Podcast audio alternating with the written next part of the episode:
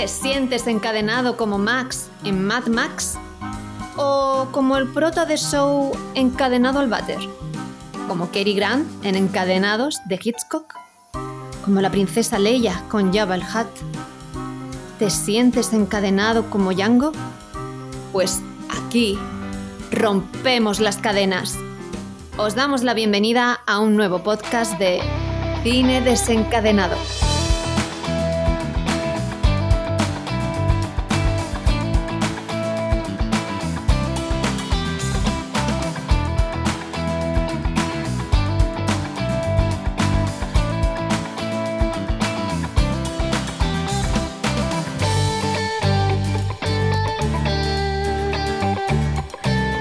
Buenas desencadenados y desencadenadas, os damos la bienvenida a este nuevo episodio en el que vamos a hablar de San Junípero.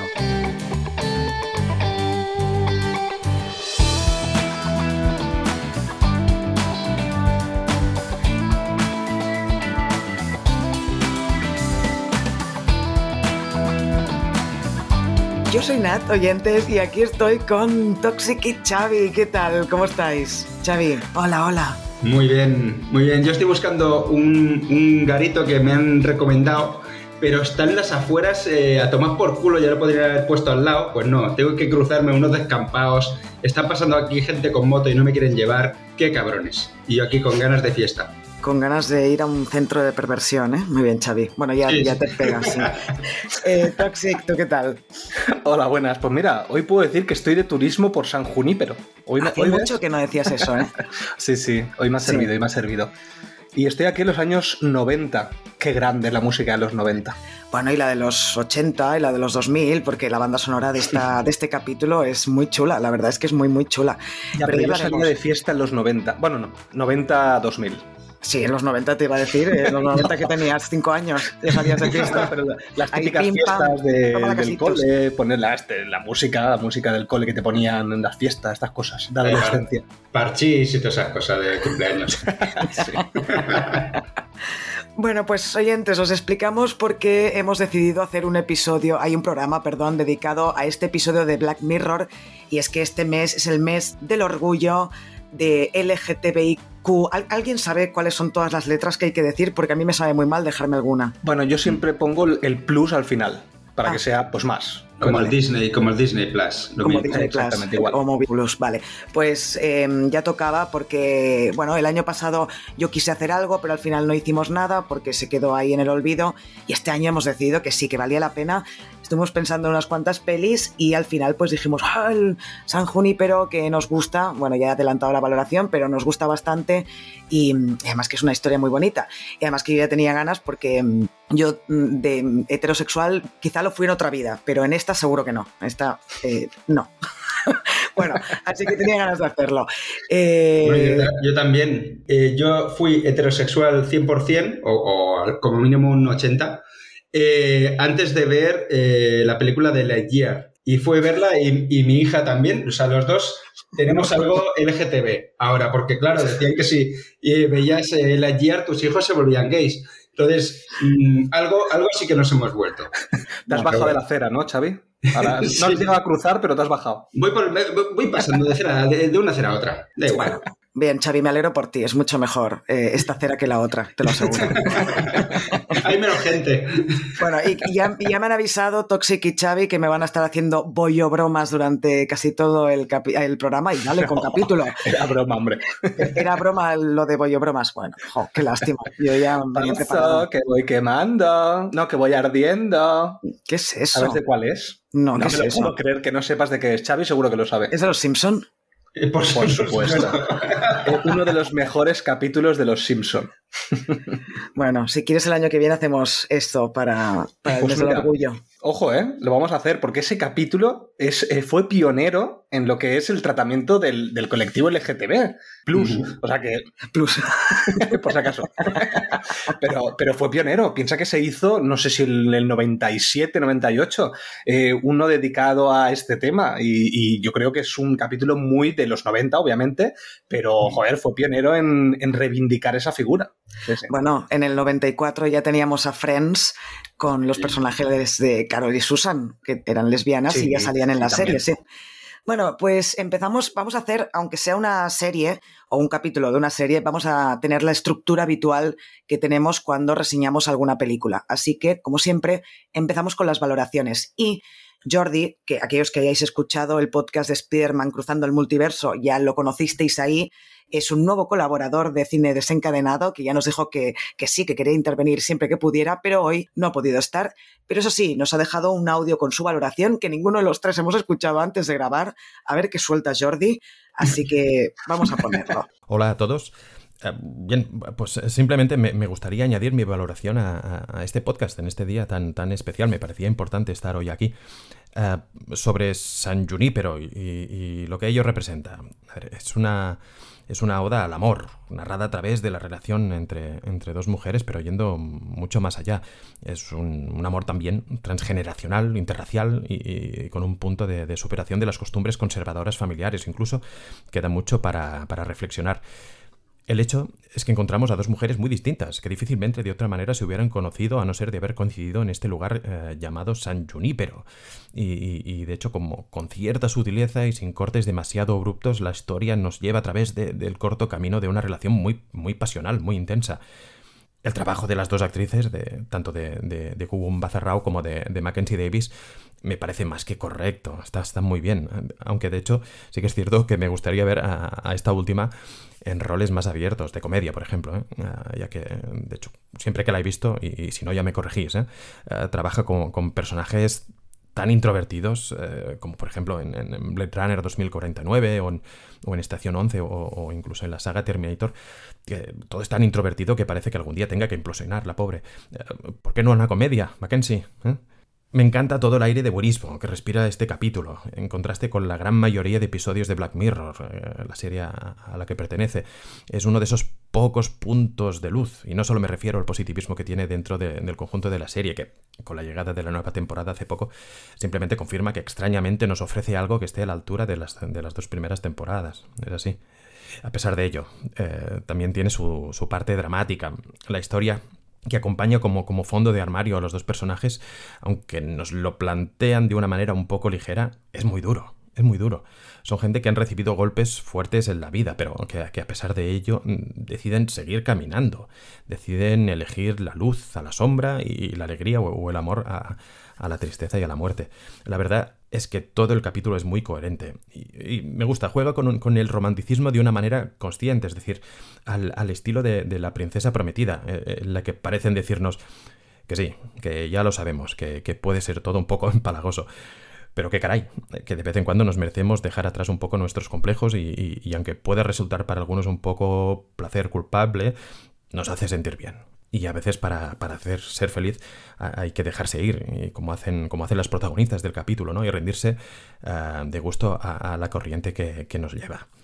Así que viva el amor, todo el amor. Venga, un abrazo, un abrazo desencadenado para todos. Que viva el amor, todo tipo de amor. Qué bonito le ha quedado, ¿eh? Sí. Qué bonito le ha quedado. Bueno, ya, ya está, ya podemos cerrar el podcast, ¿no? Ya está todo dicho. Sí, yo creo que ya... Sí, podemos acabar aquí. Eh, bueno, ¿Qué, Perdón, qué bien habla Jordi, qué buen fichaje hemos hecho, ¿eh? Hay que... Pues sí, qué voz tiene. Es que cuando en cuanto ha salido el audio ha sido como... Oh, qué, qué voz, qué voz, por favor. Bueno, Jordi, un abrazo a ti también, desencadenado. Y bueno, lo de, lo de Thomas Mackenzie... Ay, Thomas Mackenzie, madre mía. Venga, hasta luego. Lo de Mackenzie, de... es que ya empezamos, ¿eh? Lo de Mackenzie Davis, perdón. Eh, luego le llevaré la contraria a, a Jordi, porque yo sí que le, la he visto en un papel que no es tan, tan así, tan tímido y tan así. Pero bueno, que, que sí, eh, le doy la razón en todo. Eh, para no copiarme demasiado lo que ha dicho, yo lo que destacaría, aparte de sí, la, la historia de amor es muy bonita, eh, me, me encanta, o sea, me emociono cuando la he visto ya, este capítulo lo he visto cinco o seis veces y me encanta, pero um, a mí me gusta también mucho eh, el proceso por el que pasas a medida que vas viendo el capítulo, o al menos por el que pasé yo la primera vez que lo vi. Porque yo este capítulo siempre lo he dividido en tres partes. La primera es, eh, yo pensaba, ¿por qué estoy viendo esto? ¿Por qué estoy perdiendo mi tiempo viendo esto? En los diez primeros minutos iniciales, eh, que solo veía, pues eso, dos chicas intentando ligar y que no me hacía, no me interesaba demasiado.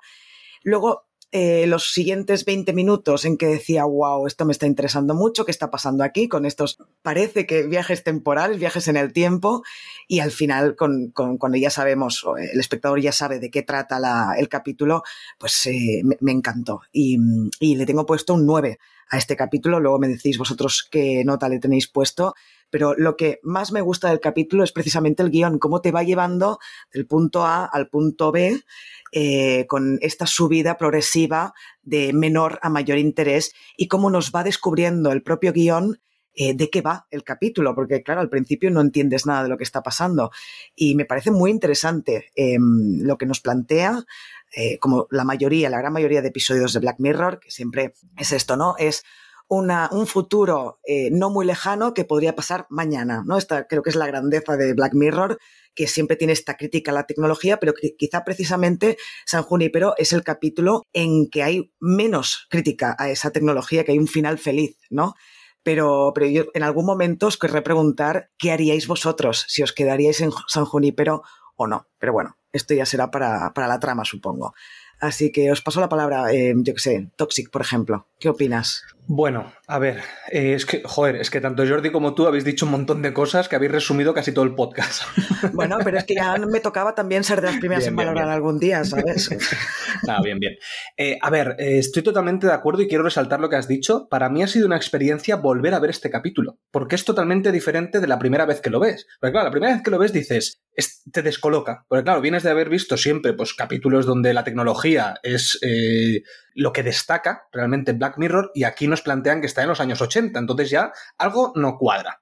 Entonces, claro, eh, el capítulo es un poco eh, como Alicia en el País de las Maravillas. Te planta un conejo y tú tienes que ir siguiéndolo para ir entendiendo las referencias, porque sí que van soltando perlas que, que tienen como un doble sentido, y eso lo agradezco, sobre todo la primera vez que lo ves. La segunda vez que lo ves es cuando dices, ah, vale, ahora todo tiene sentido, ¿sabes? Y eso me gusta mucho cómo está hecho, y eso es del guión. Pero tengo que decir que, insisto, me gusta mucho el capítulo, le he puesto un, un ocho, creo que es, pero tengo un fallo para mí que me arruina ese, esa gran experiencia que yo hubiera tenido, que es la decisión final esta, que yo pensaba que iba a ser de una manera y al final es otra. Al final no es una decisión difícil, entre comillas, ¿sabes? Que eso luego lo hablaremos ya de cara al final de la trama. Pero a mí... yo pensaba que la decisión era una y al final ha sido otra totalmente diferente y mucho más fácil de tomar. Entonces, bueno, me hubiera gustado que hubiera sido un poco más cruel el final, a pesar de que acabara bien, pero que hubiera sido más difícil la decisión final del personaje de Gugu Mbatha-Raw. Así que nada, ya está, ahí lo dejo. Pues muy bien. Nada, luego hablaremos, sí. Pero al final también final. Hay que hablar, sí, sí. Pues a mí me ha ocurrido lo mismo que... que le, le pasó a Nat, esto de ¿qué estoy viendo? O sea, al principio del capítulo dice, ¿estoy viendo realmente un capítulo de, de Black Mirror? ¿O um, estoy viendo Verano Azul? No sé, por decir algo, ¿no? Digo, ¿qué estoy viendo? Hasta que empiezas a ver las cositas estas raras, empiezas a ver un puzzle que no sabes muy bien cómo montar, hasta que ya mmm, colocas una pieza y ya ves todo lo que hay en el puzzle. Aunque te queden algunas piezas sueltas, pero ya le, le ves sentido y dices, vale, Charlie Brooker, me has, me has, dado, me has tomado el pelo.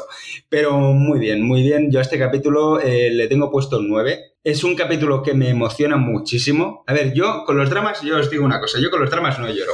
Sí que lloro, mentira, sí que lloro con los dramas, pero a mí lo que más, lo que más me hace llorar... Eh, son las cosas que acaban bien, obviamente. Es, es muy fácil dejarse llevar por esto, ¿no? Así, tenemos también la, la historia que hablábamos de el podcast que hicimos de Una Cuestión de Tiempo. Eh, cuando son historias así, muy emocionales y que se resuelven medianamente bien, yo, yo ahí me destrozan. Y este capítulo, cada vez que lo veo, me destroza, pero me encanta. Me encanta de lo, de lo bonito que es. Es, el, eh, es mi capítulo favorito de Black Mirror, no solo porque sea de los pocos que terminan, que terminan bien, sino porque es que es, está todo muy bien hilado. El guión es eh, una maravilla. Es espléndido. Y os quería preguntar eso, porque no podemos obviar que estamos hablando de un capítulo de una serie, aunque sea autoconclusivo, eh, y os quería preguntar si era vuestro favorito de Black Mirror, y si no es, ¿cuál es? Tú, Xavi, has contestado que sí, que es este. Tú, Toxic... Pues mira, justo esto lo hablamos en el grupo de Telegram y cada vez que pienso, pienso en un capítulo diferente. Eh, pero estaría, entre los tres, estaría Blanca Navidad, aquel de la capsulita este que mete la conciencia en una cápsula y la tortura. Hay un tío que la tortura esa conciencia, ese capítulo. el de Oso Blanco o el de quince millones de méritos, que este fue de la primera temporada y realmente fue el que me enganchó a la serie, porque el primero de todos, el del himno nacional, me gustó mucho, pero no es el que me enganchó. El que me enganchó es el de quince millones de méritos, que yo creo que es el que, el que realmente marcó el antes y el, des, el antes y el después de esta serie. Sí, ese está muy bien, a mí me gustó mucho también y muy posiblemente también el que me enganchó. Yo estaría o entre estaría entre dos, entre San Junípero o, el que has dicho tú también, Oso Blanco. Oso Blanco me parece que es una bofetada al espectador y a su moral, eh, que me parece, bueno, una de, de, es increíble. Oso Blanco, claro, no puedo decir de qué va, bueno, sí, es aquel, pues, de una mujer que se despierta cada mañana y, y está en un pueblo, la gente la está gra- grabando con el móvil y no digo más por si alguien no lo ha visto, y, y es que, claro, el giro de guión es, es bestial, y a mí ese giro de guión, para mí, yo lo, lo sentí como una bofetada. Eh, y no sabía qué pensar, no sabía qué opinar. Eh, bueno, eh, genial, genial, de Oso Blanco, que incluso hice un trabajo para, para la uni, en no sé qué asignatura, eh, hice un trabajo sobre el de Oso Blanco, me, me encantó, me encantó. De los mejores giros de guión, eh, que yo recuerdo. Sí. Ese que te da una patada, sí, sí. sí, sí. Qué, qué raro que nadie diga eh, que el mejor capítulo, que su mejor capítulo es el de Miley Cyrus, ¿eh? Qué raro. Oye, pues, que nadie lo diga. Bueno, ya sé que todo el mundo odia ese capítulo, a mí me gustó. A mí me, yo, a ver, no incluso mal. cuando acabó, cuando acabó, dije, la actriz me ha gustado, me suena su cara, no sé quién es, y la fui a buscar y dije, coño, si era Miley Cyrus. Pues yo siempre reivindico ese capítulo, a mí me gustó. Igual, por ejemplo, pero yo lo pongo al nivel, por ejemplo, de, la, de Caída en Picado, ¿eh? Que también me gusta mucho ese capítulo. Eh, está muy bien, a mí me gusta. Eh, yo creo que la yo gente se metió con, Cyrus... con el capítulo porque era con Miley Cyrus y la gente ya iba con prejuicios. Mira, a mí la verdad es que me han gustado todos. Todos los que se han hecho, mmm, o sea, no los tiro a la basura, por así decirlo. A lo mejor hay unos que volveré a ver, otros que no, pero todos me han dado al menos una lectura. Eh, a todos yo creo que se les puede sacar una moraleja y yo creo que es importante, sea mm, muy flojo o sea muy fuerte el capítulo. Mm, así que para mí, todo para adelante. Aún no, he, aún no he visto los de la última temporada que dicen que el primero Uf. es muy flojo. Pero bueno. No, a, a mí el primero de esta sexta temporada que se ha estrenado hace nada... Me gustó un poquito, bien, bien, estaba bien. El segundo no, además el segundo pensé que este capítulo no es de Black Mirror, o sea, ¿por qué es Black Mirror este capítulo? No, no, no lo entiendo, el primero sí, pero, pero bueno, en fin, ¿tú qué? A, qué? a mí, es que a mí lo que me sucede con el capítulo de Miley Cyrus es que no me acuerdo, pero es que no me acuerdo ni los otros dos tampoco de la temporada anterior. Yo creo que lo que me ha sucedido con esta serie es que he perdido el, el interés, ¿sabes? Porque no creo que sean malos, ¿eh? Porque además los tengo votados con siete, o sea, no tengo ninguno que tenga... Eh, una nota de un cinco o un cuatro, pero sí que es verdad que esta última temporada, o sea, la anterior a la temporada seis, digamos la temporada cinco, mmm, es totalmente olvidable, no, no tiene el impacto que tenían las, las primeras temporadas, y el de el, el primero de esta temporada, el de, el de Joan, es horrible, que es el nuevo de este. A mí me parece que la idea es muy Black Mirror y me ha encantado la idea. Pero lo que pasa es que creo que el, el problema que están teniendo en Black Mirror ahora mismo no son las ideas, sino la ejecución de las ideas. Y, la, y no sé, yo es que Salma Hayek no recuerdo verla actuar más allá de Frida Kahlo, creo. No, no, no la recuerdo más. Abierto hasta el amanecer. Es que no, ya, pero no me acuerdo de, de ah. su actuación en sí, ¿sabes? Y, no sé, la vi tan horrible en este capítulo que Ay, dije, es que no puedo con ella. A mí me ha encantado Salma Hayek. De hecho, Hostias, creo que lo que más no. me ha gustado del capítulo ha sido la participación de Salma Hayek. Y es que me partió la quién, caja. ¿A quién me ha recordado? A Space Jam dos. ¿Cómo se llamaba el que le dieron el Razzie? Al Le- Lebron. Lebron, Lebron James. Le ha recordado a Lebron James. El Razzie a Lebron James por interpretar a Lebron James. Eso sí, fue épico, fue épico. Pero no, no, a mí... A Te... Ah, no, tú no lo has visto, ¿no, Xavi? Todavía has dicho. No, no, no, no. Bueno, ya dirás. Pero a mí Salma Hayek me gusta en casi todo lo que haga. Sí, así que... A mí también. A mí también. Bueno, venga, va, centrémonos en San Junípero y vamos a por el a hablar un poquito del creador y del director de este capítulo. El creador de la serie, como ya ha mencionado creo que Xavi, es Charlie Brooker, que bueno, su, su gran hazaña en esta vida ha sido crear Black Mirror, pero que también tiene una miniserie que no todo el mundo la conoce, que se llama Dead Set, que es uno de los mejores productos de zombies que he visto en mi vida. Eh, si no la habéis visto, os la recomiendo. Está disponible solo en Filmin, eso sí, pero es una miniserie creo que solo de cuatro capítulos. O eh, dos, no sé si dos no, o... No, no, tres, creo que son tres capítulos, ni para ti ni para mí, Xavi, son tres creo. creo, creo que sí, pero va de... de un, es un gran hermano, si no me equivoco, ¿no? Un gran hermano en el que está gente metida en, ese, en una casa de gran hermano y fuera empieza a haber un apocalipsis zombie, pero claro, los de dentro no se enteran porque están aislados en la casa de gran hermano. Absolutamente impactada por esa serie cuando la vi, me encantó. Muy buena, muy buena. A mí yo también la he visto y, y me gustó bastante. Hmm. Eh, bueno, pues el guión de, en, en este episodio de San Junípero es también de Charlie Brooker y está dirigido por Owen Harris, que eh, ha dirigido dos episodios de Black Mirror, este del que estamos hablando, y uno de la temporada cinco que se llama Striking Vipers, que es que ni me acuerdo que iba ese capítulo, sí, la verdad. Ese, eh, bueno, precisamente también eh, contiene algo de L G T B, eh, que es el, es el capítulo de, de, de Falcon, Falcon, el nuevo Capitán América, protagonizado por el... por eh, no sé qué Mackie. Eh, Anthony, no, Anthony Mackie. Anthony Mackie. Y tiene algo un poco de, eh, de contenido L G T B. Y a mí me gustó mucho, la verdad. Ese, ¿Ese? Este del Street Fighter. Vale. Este del Street Fighter. En el que se encuentran los dos en el videojuego y luchan y luego... Vale, sí. Ya sé cuál es. Ah, vale, vale. Sí, sí, sí. Me acordaba de ese capítulo. Vale, vale.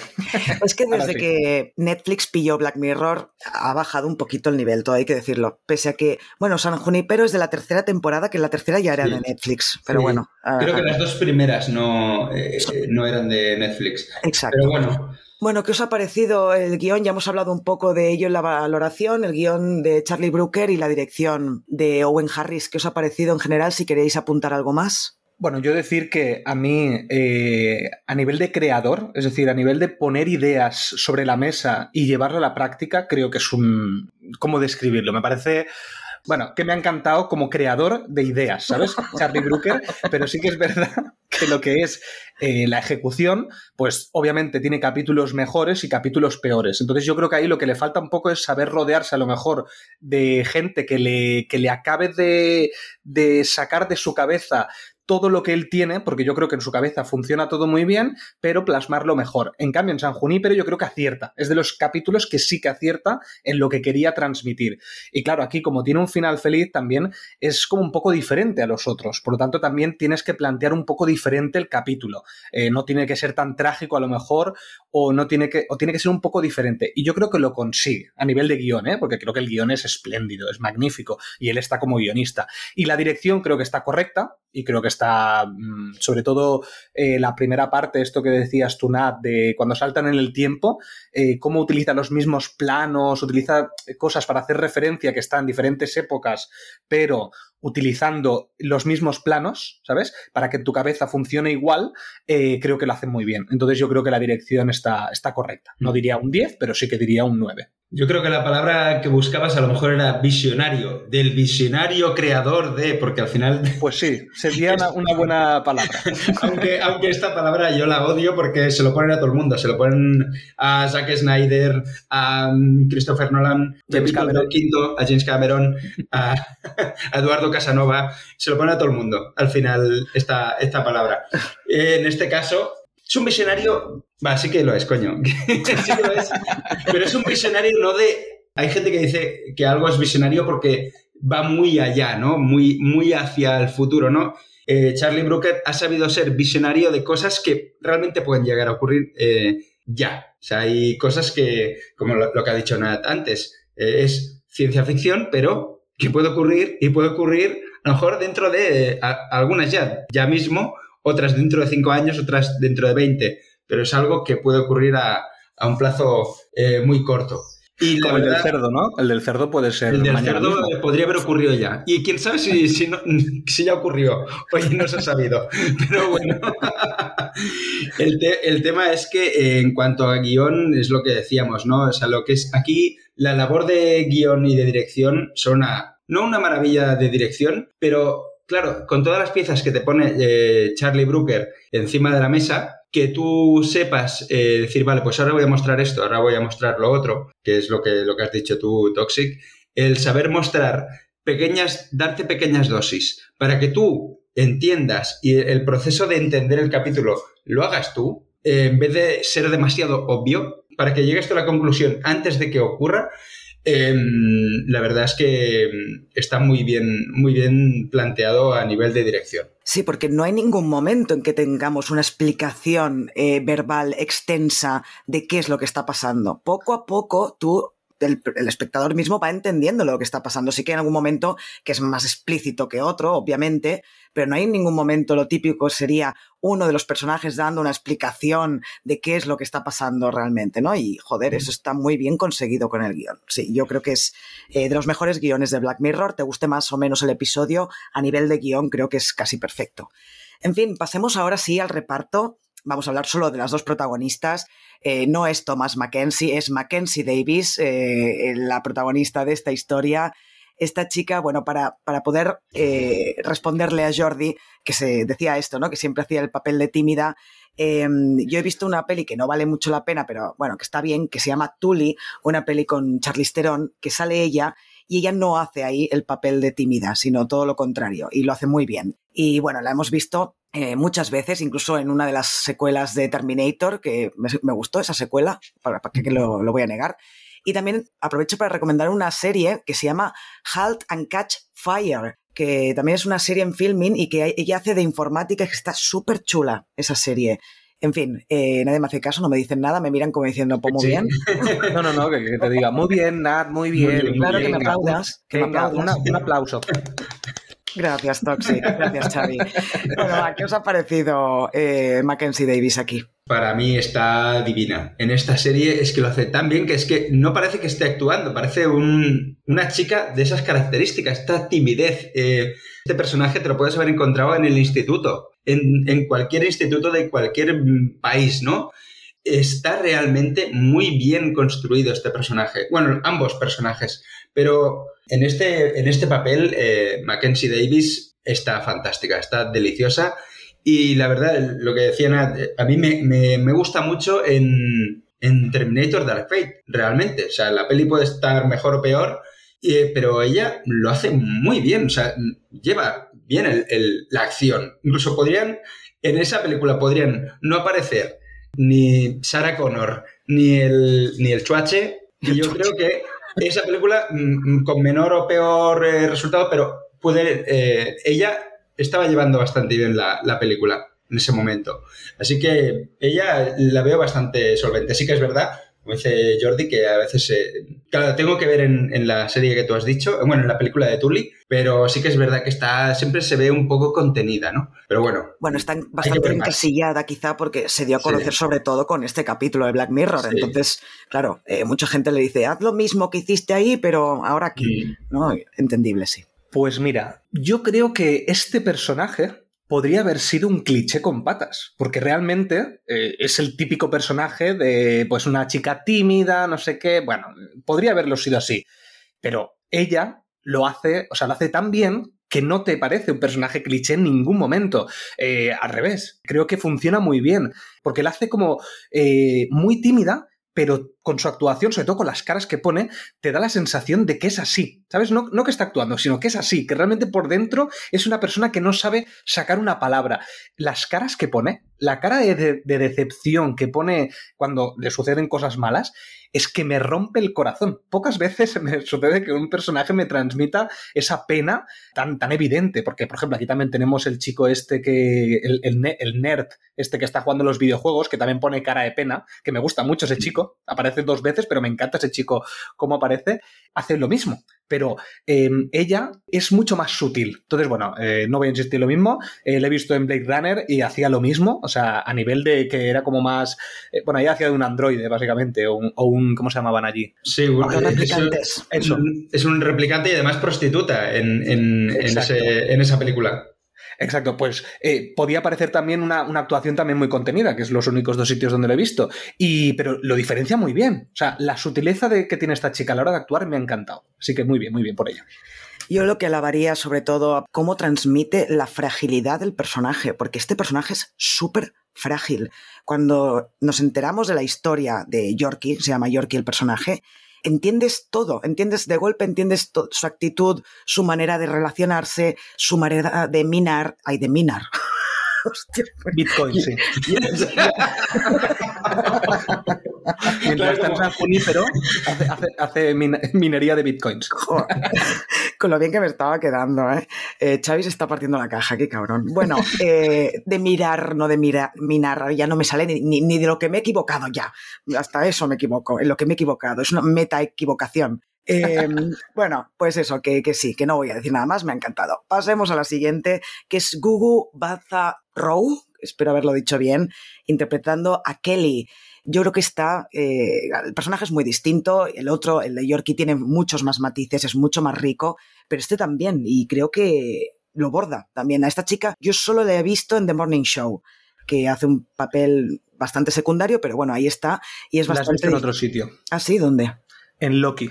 En la serie de Loki, era la, la jueza esta que estaba en el en, ah, ese, en esa sede de, del tiempo. Es que... Ray, Raimunda o algo así se llama, ¿no? ¿Cómo sí, se llama? Sí. Raimunda, sí, como sí. Penélope Cruz en Volver. Raimunda. Casi, ¿no? Ra Ramonda, sí. Me parece que Ramonda o algo así. Ah, Ramonda puede ser, sí. Bueno, pero casi Raimunda, o sea, no me, no me digas que no. Sí, sí, un poco similar. Pero perdón, perdón, pero sí, era para que supieras. Bueno, pues eso, ¿qué os ha parecido? A mí me parece que está también impresionante. Pero os podéis reír de mí un poco si queréis, porque eh, cuando es mayor, cuando es una anciana, es la misma actriz. Toxic, no, vete, vete, no, vete, vete, vete por ya, favor, vete. vete. No es ella, ¿no? No. Vale. Oye, es que antes de empezar el podcast he estado buscando quién era la actriz, porque me ha encantado de adulta, de, bueno, de, de anciana ya. Y claro, no lo he encontrado. ¿Quién es la, la quién es esta mujer mayor? Porque no la he encontrado por ningún lado. La, eh, pues eh, tienen un, que una ser, señora. Lo, lo que pasa es que, claro, no hay foto en Film Affinity, pero tienen que ser o Gavin Stenhouse o Adele, Adele Armas o Late... No lo sé, alguien lo puede buscar mientras hablamos, pero, pero sí. Pues es yo creo que, que no dos... es ninguno de estos porque le he buscado. Por eso estaba pensando y que os ibais a reír de mí pensando de que no, que está maquillada, que es ella de anciana. ¿Seguro que no es ella? Bueno, ahora quizá nos hemos reído. Deni, es Denise Burs. Denise Burs. Denise Burs, vale. Y vale, lo, vale. lo que ocurre que, claro, yo estaba buscando curiosidades sobre, sobre, sobre el capítulo y una de las curiosidades es... La persona que hace de Kelly adulta no es la misma, no es la misma, y digo yo, pues sí, sí, sí se ve súper evidente, qué tontería de curiosidad, pues mira, Toxic, a mira, Toxic le hubiera ido bien esta curiosidad. Es que además es que se nota tanto que es una anciana de verdad, o sea, que no está maquillada ni nada, no sé, lo, lo vi. Pero super... tiene algo raro, tiene algo raro esa señora. Bueno, quizás es una señora que no es tan mayor y la han maquillado no, un poco más eh, para que vale. parezca mayor, puede ser. Eso sí que puede ser. Por puede eso a mí me, me descuadraba algo en la cabeza y yo decía, pero es que, pero lo hace muy bien. Sí. Entonces es... me parecía la misma persona. Creo que está muy bien hilado el casting también, ¿sabes? O sea, me, me, me ha gustado mucho. Ya está esto. Muy bien porque es muy coherente y es muy sutil el cambio de, de, de joven a, a anciana. O sea, realmente es... La misma persona, pero que no tiene la energía para ponerse a bailar como, como tiene su versión joven, ¿no? Pero realmente es que es la misma persona. Y, re, y la verdad es que está muy bien llevado. La que no actúa igual, la que no actúa igual es la que hace de, de Yorkie mayor. No actúa igual que la primera. Xavi, por favor, ¿eh? Eh, prefería los bollo, bollo chistes a los tetrapléjicos chistes. No, tetrapléjico no, en coma chistes. O... Bueno, vale. Bueno, dejémoslo aquí. No. Vamos a pasar a coma, a coma curiosidades, ¿no? A coma curiosidades. Nos ponemos, la, nos ponemos el, el pin en la, frente, en la sien, ¿eh? Hacemos sonar los violines y nos vamos a curiosidades.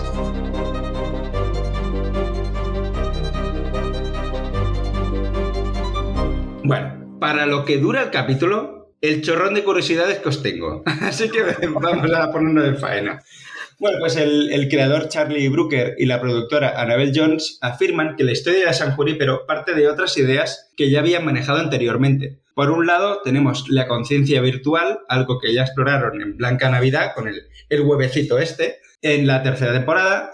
Y por otro... Eh, tenían una especie de parque edénico en el que inteligencias artificiales, con inteligencias artificiales como la creada en Enseguida Vuelvo, ese capítulo con, con el protagonista de, de Una Cuestión de Tiempo, que él mete en una especie de conciencia dentro de, de un androide. Entonces, eh, veían que estaban haciendo así, pero claro, Westworld ya estaba haciendo algo similar. Cuando iban tenía, estaban montando este, este capítulo, Westworld ya estaba haciendo algo similar, así que tuvieron que darle una vuelta eh, de tuerca a la premisa, porque realmente querían hacer algo parecido a Westworld. Anda. Mm-hmm. Entonces, eh, Charlie Brooker inicialmente también estaba empeñado, por otro lado, también estaba empeñado en hacer un episodio ambientado en una especie de universo sobrenatural, que en el caso de San Junípero podría ser el más allá. En vez de San Junípero sería el más allá, con un tono más oscuro, acorde a lo habitual de la serie, pero según fue tomando forma y pensó en el romance, en la atmósfera nostálgica, desembocó en una historia esperanzadora de amor que realmente Charlie Brooker no estaba totalmente seguro de saber escribirla, de saber escribir algo positivo, ¿no? Él mismo decía, es que yo no voy a saber hacer eso. Pero bueno, eh, precisamente por eso parece que la serie gustó tanto, porque al final le supo dar el, el tono, ¿no? Eh, encajó con el, con el guión. Entonces, lo que ocurre, que por eso hemos llegado a, a este especial del, del Día del Orgullo, es que los creadores de Black Mirror cuenta, cuentan que la idea inicial de San Junípero, la pareja protagonista de la historia, era heterosexual, pero pensaban que si les daban un obstáculo, como podría ser las relaciones homosexuales en los ochenta, que eran más, más difíciles, por así decirlo, pues que este mundo virtual adquiriría un sentido más positivo, más paradisíaco. El hecho de que pudieran tener ese tipo de relación más, más fácilmente y, y, y sin problemas, ¿no? Y esta decisión convirtió el episodio en un himno para la comunidad L G T B Q plus. Vale, entonces, uno de los grandes atractivos de San Junípero es poder volver a esos años ochenta y noventa de canciones de Belinda Carlisle y de estrenos cinematográficos como Scream, que sí, vemos el, el póster ahí. Sí. Entonces, el equipo explica que dieron con esta idea gracias a un documental de la B B C que se llamaba The Young Ones, no confundir con The Young Ones, la serie de los ochenta de, no, de la no. B B C. Pero en este, en este documental eh, metieron a seis famosos ya mayores en una casa ambientada como en su juventud. Y de ahí surgió la idea de hacer ese, esa, esa localización de San Junípero. Qué guay. Es que, claro, cuando ves el póster de Scream sabes que está en mil novecientos noventa y seis, que fue el año en que sí. se estrenó. Está muy guay. Sí, sí, sí, sí, muy bien, muy bien pensado todo eso. Entonces, pero aparte, bueno, eh, aparte, ¿cómo conseguir ese universo nostálgico de San Junípero? Pues Owen Harris, que es el director de este capítulo, confiesa que entre sus referencias se cuentan películas como La chica de rosa o Todo en un día, del director John Hughes, que es una eminencia del género adolescente, este director. También fueron muy importantes los guiños estéticos, sobre todo los relativos al vestuario, inspirado en estrellas como Whitney Houston y Janet Jackson. Y claro, bueno, para el de, para el de Kelly. Sí, exacto. Pero me exacto. encanta cómo viste la otra, cómo viste Yorkie. Sí. Además, me encanta ese momento en que se está probando ropa distinta para según qué época y va cambiando ahí. Hay un momento que hasta se viste de Bowie. Está guapísima. Sí, sí, sí. Y aparte que en algún momento de nuestra vida, seamos nosotros o nuestros padres, hemos ido vestidos de Yorkie. En algún momento. Es verdad, es verdad. Bueno, pues eh, hablando de San Junípero, aunque pretendía representar un pueblo costero de California, San Junípero se filmó en realidad en Ciudad del Cabo, en Sudáfrica. Y al igual que, que otro capítulo de la temporada tres, que es la de Nosedive, que es eh, Caída en Picado, también está rodado en Sudáfrica. Bueno, según cuentan sus creadores, filmar en Estados Unidos resulta, re, les resultaba muy caro, ya, ya que además ellos son ingleses. Entonces, venga, te, le, bueno, trasladar a todo el mundo ahí para que sea tan caro, pues no les valía la pena. Y Ciudad del Cabo se amoldaba a la perfección a esa especie de América nostálgica y paradisíaca. Y el resto de la serie, o sea, lo, lo que son localizaciones ya interiores y tal, pues se grabaron en Londres. Vamos a hablar de la banda sonora, que es algo que me gusta mucho. La banda sonora me, me refiero eh, no a las canciones extraídas, de, incluidas, sino la banda sonora eh, compuesta por Clint Mansell, que es uno de los mmm, compositores que, que más me gustan, ¿no? Es el compositor de, eh, por ejemplo, Requiem por un sueño. Es lo, lo más conocido que tiene es Requiem por un sueño. Y bueno, la banda sonora de este episodio es algo único en el sentido de que fin- se lanzó en las cuatro plataformas de escucha. Lo tenemos en C D, en digital, en vinilo y en cassette. ¿Eh? Cassette. Que está ¿En cassette de... también? Sí, sí, se lanzó en cassette, ya que, bueno, son un guiño, el, el vinilo y el cassette son un guiño obvio al periodo de tiempo principal en el que se desarrolla el episodio. Y realmente el, lo he estado buscando y el, el diseño de la carátula del cassette es muy chula. El, es muy, muy bonita la, el, lo que es el diseño de, de la carátula de la, de la banda sonora. Bueno, ahora vamos a meternos ya directamente en, la, en curiosidades de la trama. Cuando comienza el episodio se puede ver el póster de la película de culto de vampiros de los años ochenta, eh, de Lost Boys, eh, Jóvenes Ocultos, que se llamó aquí. En esa película un grupo de vampiros está obsesionado con la idea de la inmortalidad, similar a la historia, a, a la trama principal del, del episodio. Los niños perdidos también se refieren a los niños de Peter Pan que nunca envejecieron y pudieron permanecer jóvenes para siempre, como también ocurre en este episodio. Y ahora vamos a hablar de, eh, de Yorkie. Cuando Yorkie pasa frente a la tienda de televisores, al principio de todo, eh, todas las pantallas de, de televisión nos muestran al personaje de Max Headroom, que es, eh, es un personaje clásico de, de los ochenta, eh, que hay una serie de la, de la A B C. Y hay una película, hay una película y una, y una serie de unos trece capítulos. Ni idea. Y eh, pues yo esto lo veía y me parecía muy, muy turbio, porque era una inteligencia artificial muy extraña, ¿no? Es un periodista como cargado dentro de un sistema, es como una inteligencia artificial. O sea, realmente están, eh, lo pone porque al final es algo que también ocurre en, en, en este capítulo, ¿no? Están referenciando mucho a cosas propias del, del capítulo. Y luego en los noventa pondrán a Alanis, Mor- a Alanis Morissette porque es un cyborg, ¿o cómo va esto? Eh, fíjate, eh, sí, la verdad es que sí, realmente no existe. Alanis Morissette no existe. Es una señora de ciento veinte años que, que está en un, en un caseta, ¿eh? Es muy irónico lo que has eh, comentado, sí. Sí, no, como os, la, ha como pillarlo, os ha costado pillarlo, ¿eh? Es no, muy irónico, a mí me ha costado pillar lo tuyo. La, canción irónico, Ironic, sí. La canción de Ironic que, Ironic. que suena, Ironic, Ironic. Que suena, que suena ahí en las pantallicas. Bueno, pues vemos que Yorkie está eligiendo ropa para su segunda noche en San Junípero y cuando suena Don't You Forget About Me de la película El Club de los Cinco, de Breakfast Club, se cambia un atuendo casi idéntico al que usa eh, a, eh, Ali Sheedy en, en esta película, en The Breakfast Club, cuando el personaje de Molly eh, se transforma y se viste más mona. Pasa de ser emo a ser una chica ya típica de ¡ay, ahora sí que me van a querer! Pues eh, sale vestida de, este, de esta especie. Otro look que ocurre en esa, en esa misma escena... Cuando suena la canción Addicted to Love de Robert Palmer, ella está vestida y maquillada como una de las chicas de fondo en el vídeo musical de, de dicha canción. O sea, cuando ella sale ahí súper ceñida... Con el vestido rosa, con ¿no? El, no, con el, el vestido negro. Es un vestido negro con el peinado muy pegado a la cabeza, muy peinada, muy maquillada. Ah, pensaba eh, que, era, que era Bowie eso. No, era Bowie. No, no, ahí, ahí está como, como una de las chicas que aparecen en el, en el videoclip. Bueno, entonces, la escena en la que vemos a la Kelly mayor visitando a la Yorkie mayor, ese iba a ser el final del episodio. Realmente ahí iba a terminar el episodio. Porque realmente la sorpresa de lo que es un capítulo de Black Mirror, el, el gran cambio, el plot twist, ya estaba contado. Pero entonces pensó... Oye, ¿y si continuamos la historia? ¿Y si les damos un final feliz y acorde a, a lo que se estaba viendo en el capítulo? Entonces, por eso, San Junípero termina con una nota positiva y con una canción que los amantes de los ochenta recuerdan bien, que es Heaven is a Place on Earth, de Belinda Carlisle. Entonces, Charlie Brooker la escuchó por casualidad en una lista de Spotify de canciones del ochenta y siete, que se puso para inspirarse mientras estaba escribiendo, y de repente dice que todo le cobró sentido, ya que el paraíso es un lugar en la tierra. Y consiguió los derechos de la canción y la incluyó en la escena final con Yorkie y Kelly en el descapotable. Es que qué gran elección de canción para acabar este capítulo, ¿eh? Sí, sí. Que es, Yo... pues, si alguien no sabe cuál es, es la que ha sonado en iVoox, solo en iVoox, cuando hemos empezado el podcast. Hmm.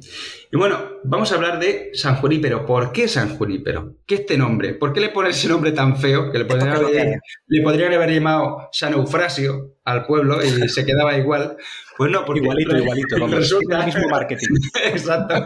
Bueno, Junípero, ojo. Mira, bueno, pues... todo, el mundo, todo el mundo cuando dice San Junípero detecta que es este capítulo. No, porque no lo has oído en ningún otro sitio. Vale, pues entonces es que funciona bien como nombre. Exacto, ah, amigo. A ver, y Eufrasio no, no. Tú en Estados Unidos di Eufrasio. Eufrasio no me suena a pueblo, me suena a un hombre de mediana edad. De mediana edad. Ay, yo me tenía que haber llamado así. Bueno, pues venga, vamos a, a la última. Es, ¿por qué se llama San Junípero este pueblo? San Junípero, o Saint Juniper en anglosajón, fue un fraile a principios del siglo trece. Se sabía que ayudaba a los moribundos concediéndoles cualquier tarea que le pidieran en sus últimos días. Al igual que esta nube de, en el episodio, que ayuda a los moribundos a experimentar lo que no hicieron o no pudieron hacer en vida, que al final sería como un último deseo, por así decirlo. Todo controlado eh, en el guión de este capítulo, ¿eh? Es que es, es alucinante el señor Brooker. Bueno, pues estas son las curiosidades que os tenía preparadas. Pues vamos a pasar ya al análisis de la trama.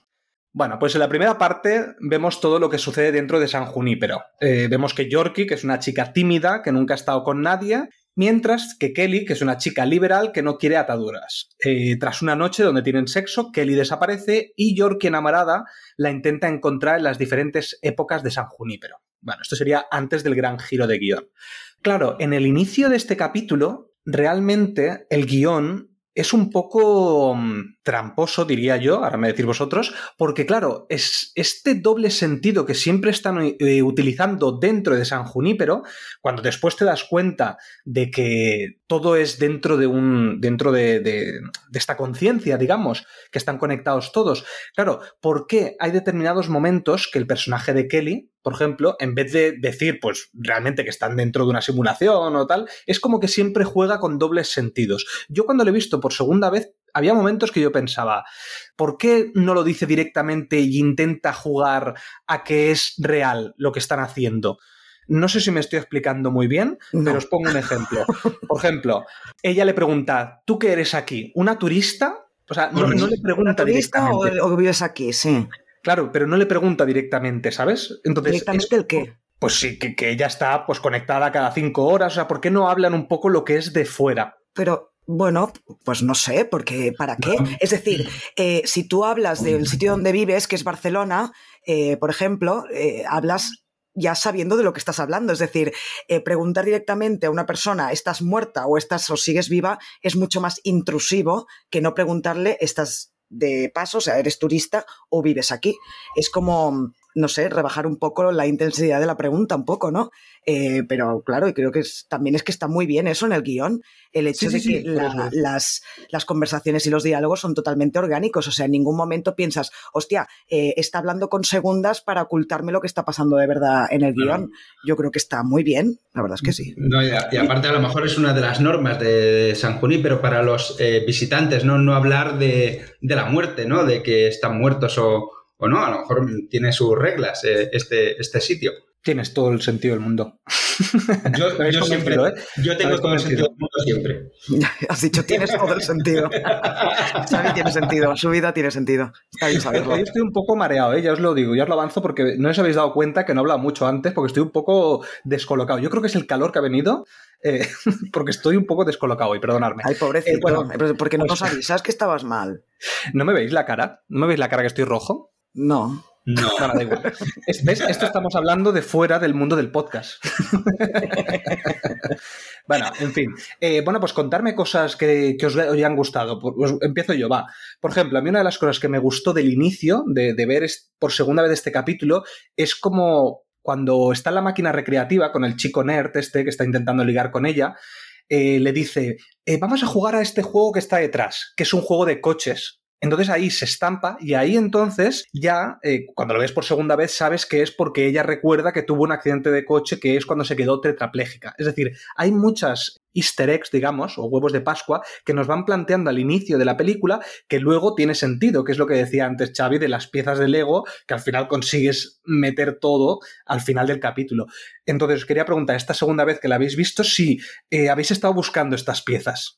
Yo sobre todo lo que he buscado era ver la, la actitud, sobre todo la actitud de, de Yorkie, ¿no? Porque sa- sabemos eh, pues que estará, está postrada en una cama, tiene eh, muchísimas inseguridades, es nueva en el mundo, por así decirlo. O sea, ella desde los veinte años, me parece que decía veintiún años, está postrada en una cama, ya cuarenta años postrada en una cama. Entonces ella no, no tiene habilidades, o si las tenías olvidado, ¿no? De tener habilidades sociales, etcétera, etcétera. Y la estuve observando mucho, todo los, toda la gama de gestos que hacía, y realmente estuve flipando con la actuación de, de Mackenzie Davis, porque eh, si os fijáis, cuando va eh, entre las personas, intenta, evita tocar a nadie. O sea, tiene un, un carácter muy, muy, muy esquivo, muy de, ostras, no me toques porque no sé interactuar. Eh, sí. y, y hay momentos en que intentan, incluso un chico se la queda mirando y, y ella eh, se echa para atrás, en un, en un traveling muy, muy rápido, justo cuando entra en la discoteca, y, y va por el lateral caminando, no, no se mete en la, en la pista en ningún momento hasta que la obligan a meterse, ¿no? Pero ella va por el lado y ves cómo se va apartando, rehúye el contacto físico. Y realmente es de casualidad que hable con alguien, porque si no, ella no hubiera hablado con nadie en, en, en esa noche, por así decirlo. Claro, de hecho es, es Kelly la que se acerca a ella porque quiere sacarse al pesado de encima, ¿no? Y le dice, oye, dile sí. que sígueme la corriente, que le faltan cinco meses para morir. Eh, está muy claro que eso, no sabe interactuar con la gente, y además eh, que vemos cómo reacciona ella la, al, a cuando Kelly le dice por primera vez que la puede llevar a su casa, ¿no? Que es como, buah, esto no me entra en la cabeza. Claro, después de estar cuarenta, cincuenta, sesenta años en coma, y que además tuviera el accidente precisamente porque su familia la repudia por ser lesbiana, eh, pues claro, para ella eso es todo, todo nuevo, ¿no? Ella necesita de un periodo de, de adaptación, y lo vemos que en ese momento no puede, pero después sí que a la semana, cuando ya sabemos que ha pasado una semana, pues ella recapacita y busca a Kelly, y luego se irá a su casa realmente, pero eh, en el primer momento es todo como muy impactante, y claro, es lógico cuando después sabes que ha estado cuarenta o cincuenta años en coma. Hmm. ¿Y qué os parece la historia de la historia de Kelly? Porque claro, tiene mucho sentido después cuando descubrimos que realmente ella, lo que le sucedió es que el marido murió. No, perdón, primero murió la, la hija, creo que se llamaba Allison, y luego el marido murió y encima no, no quiso quedarse en San Junípero. Eh, claro, por eso ella también la vemos tan esquiva de querer tener una relación cuando vemos esta, esta química que tienen entre ellas, porque sí que vemos que la química que tienen que no la tiene con el otro chico, por ejemplo, que sí que buscaba solo sexo con ella. A pesar de que busca tener más que sexo, se va de la época para no volver a verla. Por eso huye de, de Yorkie. Sí, claro, y además ella lo repite una y otra vez, que ella ha ido a San Junípero para divertirse. Ya está, nada más. Pero es que además Kelly le, le dice a, a Yorkie que no esperaba encontrarse, encontrársela a ella. O sea, que le, le desmoronó toda la idea que tenía sobre ese, sobre ese sitio, porque ya había ido a pasárselo bien y no se esperaba encontrar el amor. Y realmente hay una contraposición brutal entre, entre las dos, porque realmente Yorkie mmm, sí que le interesa experimentar el amor porque nunca, nunca lo ha tenido, nunca ha tenido la oportunidad de tenerlo, pero y claro, Kelly sí que ha tenido, básicamente toda su vida fue amor con su, con su marido y, y con su hija. Y claro, ella ya no dice, pues eso ya lo tuve, ya lo tuve y, y no quiero faltarle al respeto a ese amor, ¿no? Ten, como teniendo, teniendo otra, otra historia, ¿no? Ella, para ella, ya había vivido su gran historia de amor y no necesitaba otra. Entonces, eh, esto es como el, el Tinder, ¿no? A ver quién va ahí a buscar el amor, quién va ahí simplemente a, a folletear y a pasárselo bien, ¿no? Pero a veces sí. no te encuentras... te encuentras una persona que te cambia los esquemas. El, el San Junípero este es una especie de... no es un Tinder, pero es un es algo de, como de, de singles, ¿no? Por así decirlo. Voy a avanzar y luego os voy a preguntar una cosa que tiene que ver con esto. Bueno, luego tenemos eh, que fuera de San Junípero descubrimos que Yorkie es tetrapléjica desde los veintiún años y se va a casar con el enfermero Greg para que le puedan hacer la eutanasia y vivir ya para siempre en San Junípero. Kelly la visita y se casa con ella. Bueno, se acaba casando con ella y finalmente ambas mueren y sus mentes quedan conectadas a San Junípero. A ver, voy a ir al tema de la decisión, que os decía antes que no me gustaba. Yo hasta, hasta el momento donde se verbaliza que tiene, que tiene que elegir entre quedarse en San Junípero para siempre o morir, ¿vale? O sea, había estas dos opciones, yo decía, me encanta, me encanta la idea, es un diez de diez, además le estás poniendo a Kelly en una situación muy difícil que es o me quedo para siempre o muero. Es una decisión, una decisión que para cualquier persona sería muy difícil de tomar. Pero claro, cuando después Yorkie verbaliza que, bueno, después te puedes desconectar cuando quieras, claro, yo ahí digo, vale, ya no es una decisión tan difícil. Pasa a ser una decisión mucho más fácil, porque ya no tienes que decidir. Es, bueno, pues ya eh, una patada para adelante. ¿Sabes cuando hay gente que no quiere decidir cosas como me pasa a mí, que soy una persona que me cuesta mucho decidirme? Esta decisión, que tú la has preguntado antes, Nat, para mí es muy clara. Me quedaría en San Junípero, ya me desconectaré. Es que, mira, yo el, la primera vez que vi el capítulo no, pero a partir de la segunda vez lo pensé. Hay un, hay un juego en el guión y es que la decisión es muy fácil porque te puedes desconectar en cualquier momento.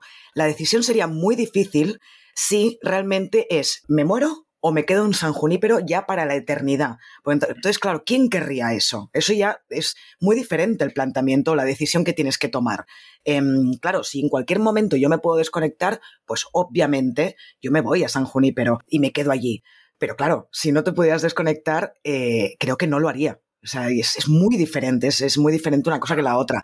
Que a mí me parece muy bien que Kelly al final se, se quede, porque es lo que ha comentado un poco antes Xavi en las curiosidades. El capítulo en sí te lleva a que haya un final feliz.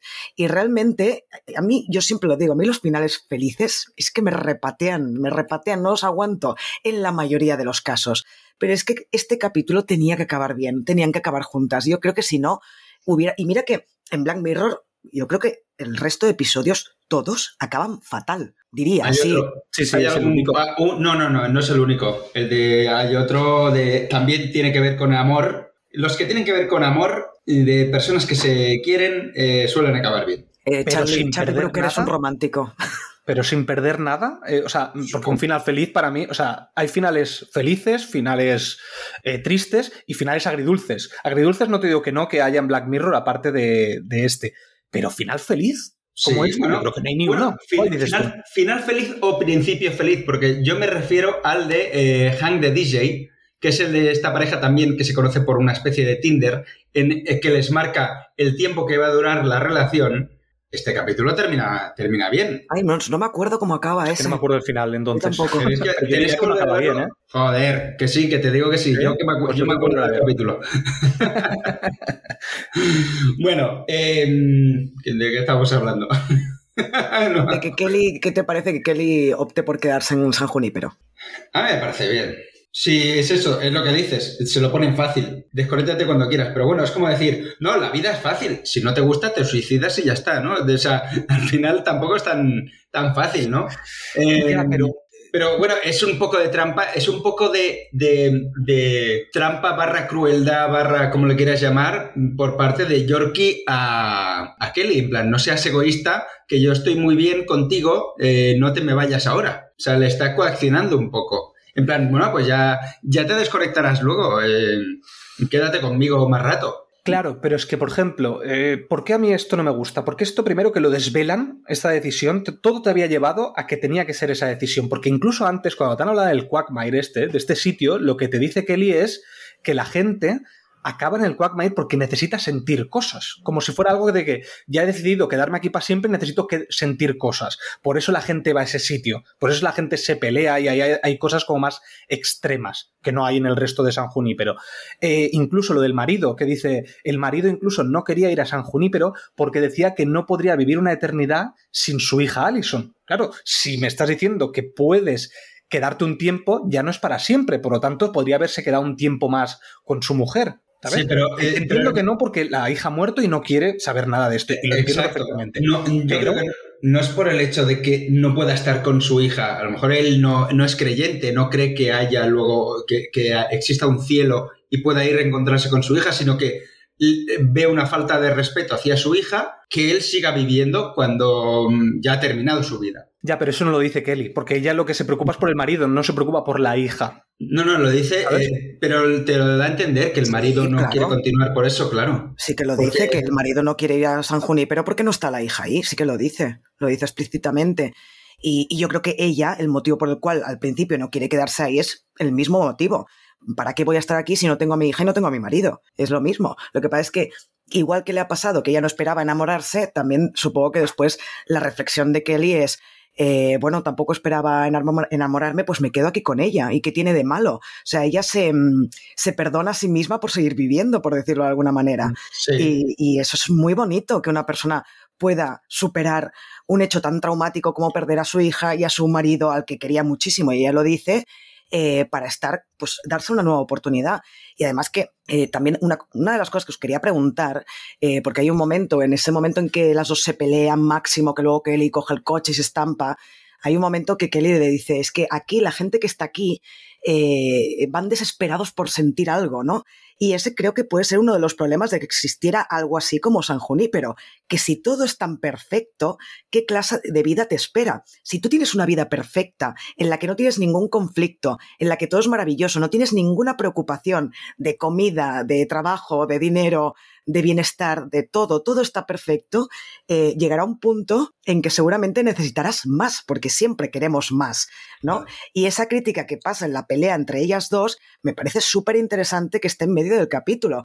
Luego no ahondan más en ello, pero también es, es un punto de reflexión en el capítulo de qué pasaría si tuviéramos una vida totalmente perfecta y sin preocupaciones, y llegaríamos a esos excesos de este lugar de perversión o como le quieras llamar, por el hecho de, de sentir algo nuevo cuando ya lo tienes todo. ¿Qué opináis de esto? Sí, sí, yo creo que eso lo podrían haber explorado en otro sitio, porque aquí obviamente no era la parte de la historia, pero sí que creo que es interesante. Podría haber otro capítulo que hablaran de esto.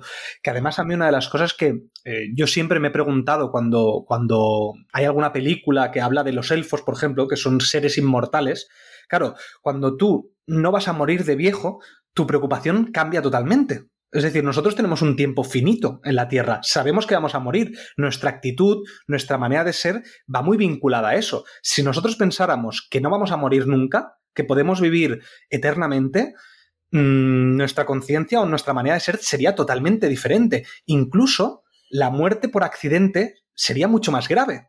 Porque como no vas a morir de ninguna otra forma y solo puedes morir por accidente o por asesinato, quizás nuestro pensamiento sería mucho más a cuidarnos de eso. Eso es lo que yo pienso cuando pienso en elfos, ¿eh? O en, sí, sí, o en sí. gente que vive eternamente. Lo que dices tú, los elfos en, en, en estas mitologías y tal, de hecho, lo verbaliza, me parece, en las películas de Peter Jackson, que envidian a los humanos por la pasión que, que muestran ante la vida, ¿no? De que, claro, te puedes morir de, de... Bueno, es finita, ¿no? O sea, ahí te pueden pegar un flechazo en la cabeza a un elfo y, y, y eras inmortal, pues ya no lo eres, ¿no? O sea, pasas de, de cien a cero. Pero, pero eh, un, un humano mmm, tiene que... Digamos que como sabe que tarde o temprano se va a terminar su vida, pues lo disfruta. Y es lo que hay aquí. Lo que, eh, lo que pasa es que yo os quería preguntar una cosa. ¿Vosotros realmente eh, veis bonito el, el pueblo de San Junípero? A mí me parece una mierda para ser, para pasar la eternidad ahí, la verdad. Joder, ya, querría yo, ya querría yo tener la playa y la casa que tiene Kelly ahí en San vale. Junípero. No, no, no, sí, me, me parece bien, pero que amplíen los mapas, que hagan actualizaciones. Ahora te pongo el bosque, el bosque aquí de no sé qué. Ahora... El, como los Sims, como los Sims que van ampliando, que van haciendo packs de los Sims de vacaciones, los Sims en el, en el centro comercial, los Sims no sé qué, vayan haciendo actualizaciones de San Junípero, porque yo realmente a la que vea veinte veces Scream y a la que vea veinte veces el, los Jóvenes Ocultos diré, mamones, subirme unas pelis aunque sea. O si no me voy al Quagmire a que me peguen. Sí, pero aunque tuvieras todas las épocas disponibles y todos los espacios disponibles, eh, partiendo de la reflexión de Toxic, que me ha parecido súper interesante sobre la vida eterna, al final te acabarías aburriendo de todo. Al final eh, no encontrarías sentido a las cosas, porque es que nuestra vida es... vida como tal, como la vivimos, porque hay una muerte inminente. Eh, si no, es eso, lo, lo que ha dicho Toxic, es que viviríamos de una forma totalmente diferente. Y da igual, ¿eh?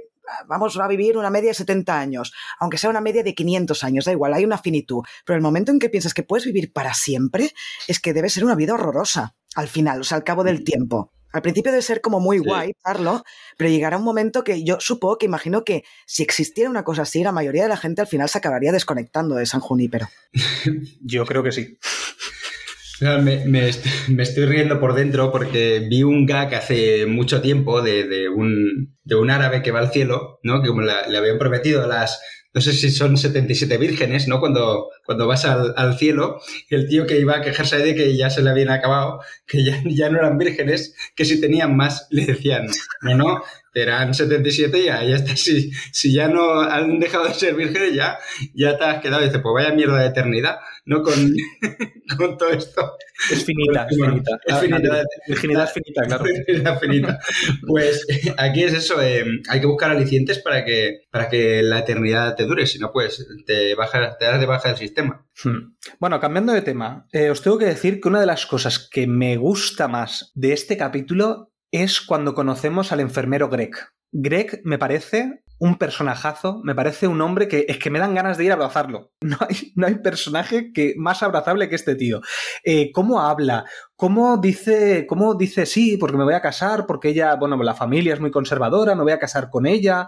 Que la, la, la otra, Kelly, le dice... Eh, bueno, eh, ¿cómo te vas a vestir mañana? Y se ríe, se ríe como si lo voy a hacer en mi hora de descanso, ¿sabes? O sea, me parece tan adorable este personaje. Y encima después, eh, cuando, cuando muere, cuando le hacen la eutanasia, eh, que está ella, eh, las dos enfermeras, la de Kelly y, la, y, la de, y el enfermero de, de Yorkie, están los dos ahí con el cura en, delante de la cama, ahí es cuando yo lloré. Imagínate, yo es que con las historias de amor no suelo llorar nunca, me cuesta muchísimo.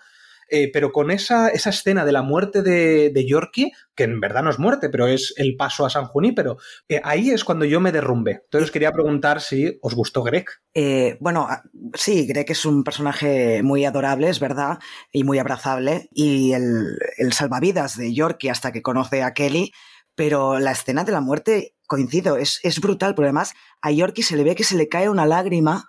Entendemos mm. que de felicidad, por, por fin mm. poder pasar a San Junípero, y po- que para ella es poder vivir. Ella, ella no ha podido claro. vivir. Kelly sí que ha vivido y por eso se plantea no ir a San Junípero. Pero podemos entender que una persona que a los veintiún años se le acabó la vida, básicamente, eh, se muera de ganas de pasar a San Junípero. Y yo me emociono sobre todo con, con el momento de la lágrima de Yorkie. Esa lágrima de felicidad, es preciosa esa escena. La verdad sí, es que sí, y además con todos los problemas que estaba teniendo por parte de su familia. Que una pregunta que os quería hacer, eh, cuando hablamos de la familia de Yorkie, estamos hablando de sus padres, entiendo, porque son sus padres los que siempre le ponían trabas a todo. Sí. No, no hay, no, no, no tiene otros. ¿Qué edad tienen los padres? ¿doscientos años? Eh, porque se supone que ella tiene, bueno, ella se supone que tiene, si han pasado, eh, porque creo que lo verbalizan, que ella eh, con veintiuno tuvo el accidente y creo que estuvo, ha estado cuarenta años en, en coma, o sea, tiene sesenta y pico. ¿Están aún los padres con ochenta y pico mínimo o noventa años dando por culo? Sí, no, no ser, han palmado, no. o, o están los San Junípero ahí dando por saco los padres. ¿Te imaginas? No, tú no te conectas. Tú no. Tú no te conectas, que si no eres lesbiana aquí en San Junípero y no lo puedo impedir, ¿sabes? Pero aquí no te pueden matar. Cuando intenta conectarse le ponen lo de, lo de no puedes conectarte, que espera una llamada, ¿no? Como el, los routers antiguos, ¿sabes? El internet antiguo, que no podías, no podías conectarte porque estabas esperando una llamada. Pues lo mismo. Ahí puteando. El, el, el router ahí dando por culo. Bueno, pero podría ser que tuvieran noventa o cien años incluso en una época, pongamos, en que la tecnología está muy avanzada, pues la medicina también habrá avanzado. Pero también eh, esto también es un punto de reflexión, el hecho de que mucha gente, yo por suerte no, pero mucha gente ha tenido el rechazo de su familia a la hora de salir del armario y sigue pasando y es horrible. Y bueno, es que no me lo puedo ni imaginar lo que debe ser que tu familia eh, se separe de ti, te eche de casa o, o te lo que sea solo por, mm. por tu orientación sexual. Debe ser horrible y me gustó mucho que pusieran este ejemplo. Por suerte yo creo que hoy en día no pasa tanto como podía pasar hace, yo qué sé, treinta, cuarenta años, espero, imagino, pero mm. es lo que digo siempre. Yo vivo en Barcelona y yo lo vivo muy bien. Bien, y aunque en Barcelona también pasan cosas horribles, eh, eh, hace unos años mataron a un chaval en Barcelona por, porque era gay, eh, por la calle lo mataron, eh, pero sí que es verdad que en las grandes ciudades pues eh, puedes ir más tranquilo, eh, pero claro, en, según qué sitios pues quizá no, ¿no? Y es, que siga pasando esto me parece horroroso y hasta solo quería decir esto, necesitaba pero, decirlo. Mira, justo, en, justo hoy estaba mirando un capítulo de Aquí no hay quien viva, que no hace tanto, ¿cuánto tiene? ¿Tendrá veinte años Aquí no hay quien viva? Los primeros capítulos, la primera temporada, y ahí, por ejemplo, uno de los temas que trataban era como el novio de Mauri, es que no me acuerdo cómo se llama, eh, no podía decir que era gay en el trabajo, por ejemplo. Esto hoy en día, en tramas de series, ya ni te lo ponen, o sea, ya ni te lo planteas casi eso. ¿Por qué? Porque sí que es verdad que hemos evolucionado bastante. Queda muchísimo, queda muchísimo mm. y sobre todo lejos de las ciudades, porque estamos en, en ciudades grandes, hablando de, de Occidente también, o sea, en, en ciudades muy, eh, ¿cómo se dice?, progresistas, pero vete a otros sitios que a lo mejor no te sucede lo mismo. No, porque bueno, es que incluso aquí hay que, yo tengo, he tenido que aguantar según qué comentarios, como por Por ejemplo, ahora que estamos en el mes del orgullo. ¿Y por qué no hay un mes heterosexual? Porque los otros once meses son el mes heterosexual. Es que siempre contesto lo mismo, es que me da mucha rabia. Bueno, yo, yo, no... yo, yo ni contesto a este tipo de, de gente porque es que no vale, es que no vale la pena, no lo van a entender. Como, como, como van a seguir con esos, esos mantras, porque ya son mantras, los tienen tan metidos dentro que son mantras. Yo con ese tipo de gente ya ni comento ni hablo. Pero sí que es verdad, os quería comentar que, bueno, yo me he encontrado algún caso de, de conocidos, una chica que, pues, no quería decir, o sea, le estaba resultando difícil decir en el trabajo que se casaba porque se, se casaba con una mujer y dice, a ver qué va a pensar el jefe, ¿sabes? Porque, claro, los jefes, muchos jefes son de derechas, son de... Conservadores, sí. Conservadores y, y a lo mejor me, me va a poner trabas o no me va a mirar de la misma manera que me, me miraba antes, ¿no? Eh, pero mira, eh, eh, hay que hacerlo. O sea, al, al final, o sea, obviamente se casó y se lo dijo y el jefe le dijo que muy bien, que enhorabuena. O sea, al final es, es esto. Pero yo os quería preguntar, ¿cómo debe ser la, la sociedad? Y me gustaría que, yo qué sé, un, no una segunda parte de San Junípero, pero, pero sí... un crossover, ¿no? Porque supongo que deben haber capítulos relacionados, ¿no? Pero vaya mierda de sociedad hay en ese capítulo cuando una persona de sesenta años eh, no puede hacer lo que quiera porque depende de sus padres. O sea, una persona bueno, que... No es, no es, ¿te refieres a la eutanasia? A la eutanasia o... Bueno, a la eutanasia, San Junípero o sí, lo que bueno, sea. Bueno, Greg lo, lo explica, ¿no? Eh, básicamente es la familia, o sea, son los padres porque es la familia y ella no tiene otra familia que no sean sus padres. Por eso mm. necesita casarse con alguien que también cuenta como familiar. Sí, eh, pero, pero ella tiene una conciencia propia, sí, aunque está en coma. Él lo explica, sí, ¿no? Pero que lo dice, verbaliza. Él lo explica, que dice, dice eh, se estableció esto para que la gente no pasara directamente a San Junípero porque no soporta su vida. Eh, vale, entonces, vale, claro, vale, vale. A ver, yo lo, lo puedo llegar a entender, pero también pienso, coño, ¿y qué pasa si me quiero ir a, ir a San Junípero? Porque no soy feliz aquí. Eh, yo, yo es que soy pro eutanasia y pro, eh, si no quieres vivir más, eh, ¿por qué te lo tiene que decidir otra persona? Vale, que el valor de la vida es importante.